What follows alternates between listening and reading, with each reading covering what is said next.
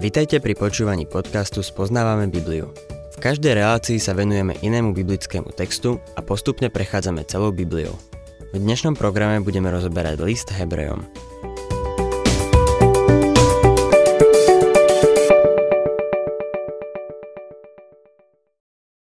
Milí poslucháči, ako len začať list, ako je list Hebrejom? Na úvode tejto epištoly som strávil viac času ako na ktorejkoľvek inej knie, ktorú sme doposiaľ preberali. List Hebrejom je tak dôležitý, že ho radím hneď vedľa listu Rimanom. Premýšľal som nad tým, ako uviesť tento list tak, ako si zaslúži. A preto dnes urobím niečo iné. Mám pred sebou diela vynikajúcich vykladačov písma a rozhodol som sa, že nechám štyroch z nich aby tento list uviedli za mňa. Všetci štyria prispievajú niečím dôležitým. Hovoria to, čo by som povedal aj ja. Najprv budem citovať doktora Campbella Morgana. List Hebrejom má obzvlášť výnimočnú hodnotu, lebo v ňom nachádzame veľmi obšírne a rozsiahlo napísané pojatie Krista, ktoré je jednoduchšie ako vo zvyšku Novej zmluvy. Na vysvetlenie toho, čo mám na mysli, budem citovať jedného súčasného autora. Jedna z najlepších vecí, ktorú môžeme o ľudskej prirodzenosti povedať, je, že kedykoľvek nastane situácia, ktorú môže vyriešiť iba ten, čo položil svoj život za svojich priateľov, určite sa objaví nejaká hrdinská osoba a obetuje sa. Ako Kurtius, ktorý sa vrhol do prípasti, Sokrates, ktorý vypil jed, bolehlav či Kristus, ktorý sa nechal ukryžovať na Kalvárii. Doktor Morgan ďalej hovorí, nezamýšľam tu o tom nejako dlhšie pojednávať, ale hneď musím povedať, že uvádzať Krista do tejto súvislosti je podľa mňa menším rúhaním sa. Môžeme náležite hovoriť o nejakom Kurtiovi alebo Sokratovi, ale hovoriť takto o Kristovi je nielen v rozpore s tým, ako ho predstavuje nová zmluva ale je implicitne v rozpore s tým, čo hlása o jedinečnosti jeho osoby. Toto je ohromný začiatok epištoly Hebrejom. Doktor William Pettingill kladie iný dôraz. 2,5 tisíc rokov od Adama po Mojžiša a potom 1100 rokov od Mojžiša po Malachiáša prinášali proroci Božie slovo ľuďom. Ale po týchto 3600 rokoch mali zjavenie Boha iba čiastočné. Potom po 400 rokoch ticha, keď prišla plnosť času, Boh poslal svojho syna a v tomto synovi je Božie zjavenie dokonalé. To je ďalší ohromný výrok. Teraz pridám tretí úvod k epištole Hebrejom od Schuylera Englisha. Epištola Hebrejom, jedna z najdôležitejších kníh Novej zmluvy, pretože obsahuje niektoré z najhlavnejších doktrín kresťanskej viery, je takisto knihou nekonečnej logiky a veľkolepej krásy. Čítať ju znamená dýchať atmosféru samotného neba. Študovať ju znamená prijímať silný duchovný pokrm. Zotrvať v jej učení znamená nechať sa viesť od nezrelosti k zrelosti v poznaní kresťanskej pravdy a samotného Krista. Je to venovať sa tomu, čo vedie k dokonalosti. A ďalej píše. Témou epištoly Hebrejom jedinej knihy Novej zmluvy, v ktorej je náš pán predstavený v svojom veľkňažskom úrade, je zvrchovaná sláva Krista, syna Boha a syna človeka. To je niečo úžasné. Uvediem teraz výrok štvrtého autora, ktorým je Sir Robert Anderson. Dúfam, že pri prechádzaní touto epištolou sa mi podarí zdôrazniť túto myšlienku tak, ako sa to podarilo jemu. To, že vyznávajúca cirkev na zemi je pravý vinič, je opovážlivá a bezbožná lož odpadnutia. To, že je olivovníkom, je klam, ktorý zdieľajú masy kresťanov v cirkvách reformácie. Učenie písma je však jasné, že Kristus sám je vinič a Izrael je olivovník.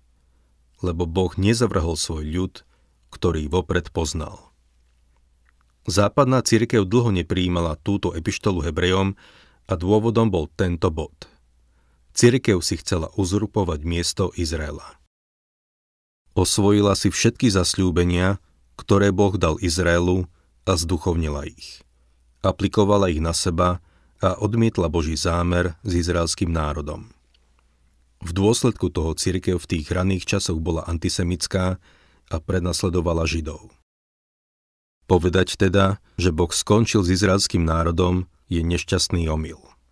Dúfam, že táto epištola nám pomôže pochopiť tú veľkú pravdu, že Hebrej je Hebrej a keď sa stane kresťanom, je stále Hebrej. Keď sa niekto stane Božím dieťaťom, nezmení to jeho štátnu príslušnosť, ale privedie ho to do nového tela veriacich, ktorým je církev. Dnes Boh povoláva k svojmu menu tak Židov, ako i pohanov. Keď sa to dovrší, Boh vezme svoju církev zo sveta a pustí sa do naplnenia svojho zámeru s izraelským národom. Splní im všetky svoje zasľúbenia a prostredníctvom nich aj pohanskému svetu. Týmto štyrom úžasným vykladačom Božieho slova som zaviazaný, lebo nám pomohli dostať sa na odrazový mostík, od ktorého sa odrazíme do vody Božieho slova. Čo sa týka ľudského autorstva epištoly Hebrejom, bola to vždy sporná otázka. Niektoré staršie preklady Biblie uvádzajú ako autora apoštola Pavla. V novších prekladoch je len uvedené epištola alebo list Hebrejom, respektíve Židom. Ak ste oboznámení s textom písma, viete, že ohľadom autorstva neexistuje jednota či zoda. Ako študent teológie som napísal diplomovú prácu na tému autorstva epištoly Hebrejom a pokúsil som sa v nej držať sa stanoviska, že autorom je apoštol Pavol. Keď som tú prácu napísal, myslel som si, že som ten problém vyriešil a že celý svet sa zhodne, že Pavol napísal Hebrejom. Avšak rovnaká nezoda ohľadom autorstva panuje teraz ako aj predtým. Ani Jan Calvin či Martin Luther neakceptovali Pavlovo autorstvo ani mnohí ďalší v minulosti. Na druhej strane mnohí príjmajú Pavla za autora. Dôležitý však nie je ľudský autor, ale skutočnosť, že táto epištola Hebrejom je časťou Bohom inšpirovaného slova. Myslím si, že napriek nezodám existujú určité náznaky, ktoré podporujú Pavlovo autorstvo. Písateľ tohto listu bol v putách. Hebrejom 10.34. Napísal ho z Itálie, Hebrejom 13.24. Jeho spoločníkom bol Timotej, Hebrejom 13.23. Text má pavlovské črty. A podľa mňa aj Peter identifikuje Pavla ako jeho autora. 2. Petrov, 3. kapitola 15. a 16. verš.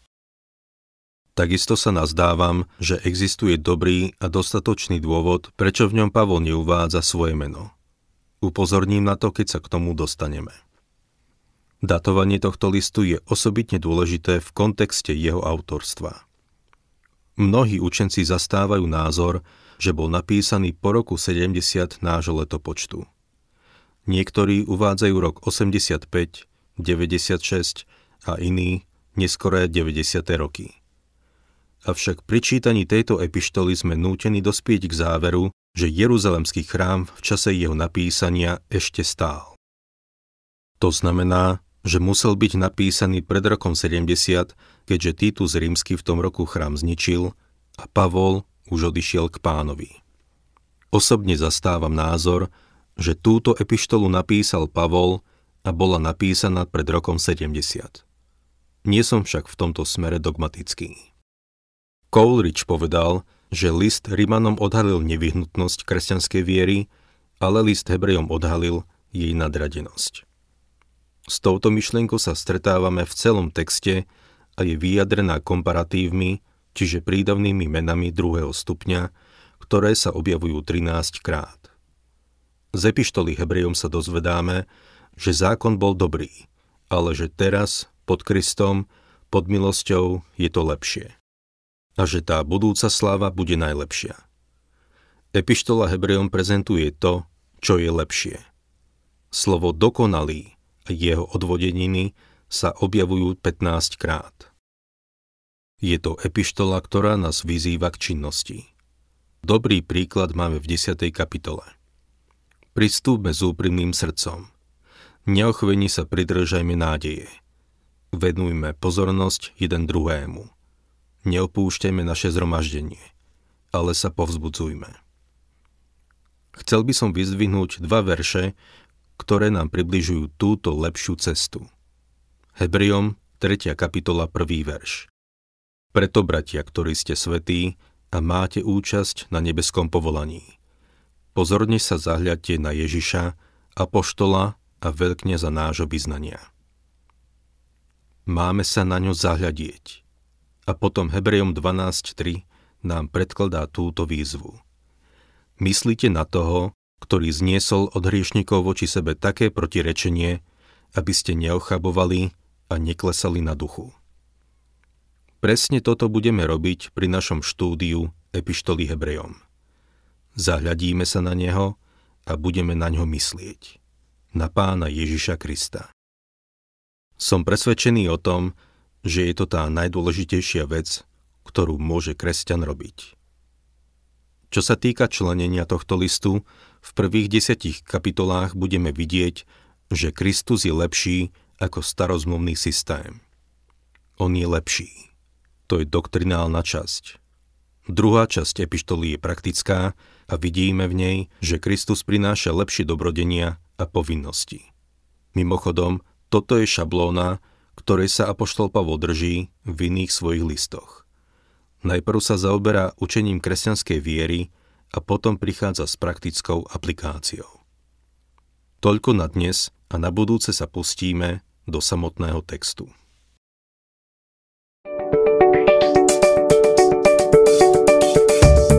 Ak sa vám páči program Spoznávame Bibliu, budeme radi, ak ho odporúčite svojim známym a dáte like, alebo nás začnete sledovať na facebookovej stránke Spoznávame Bibliu.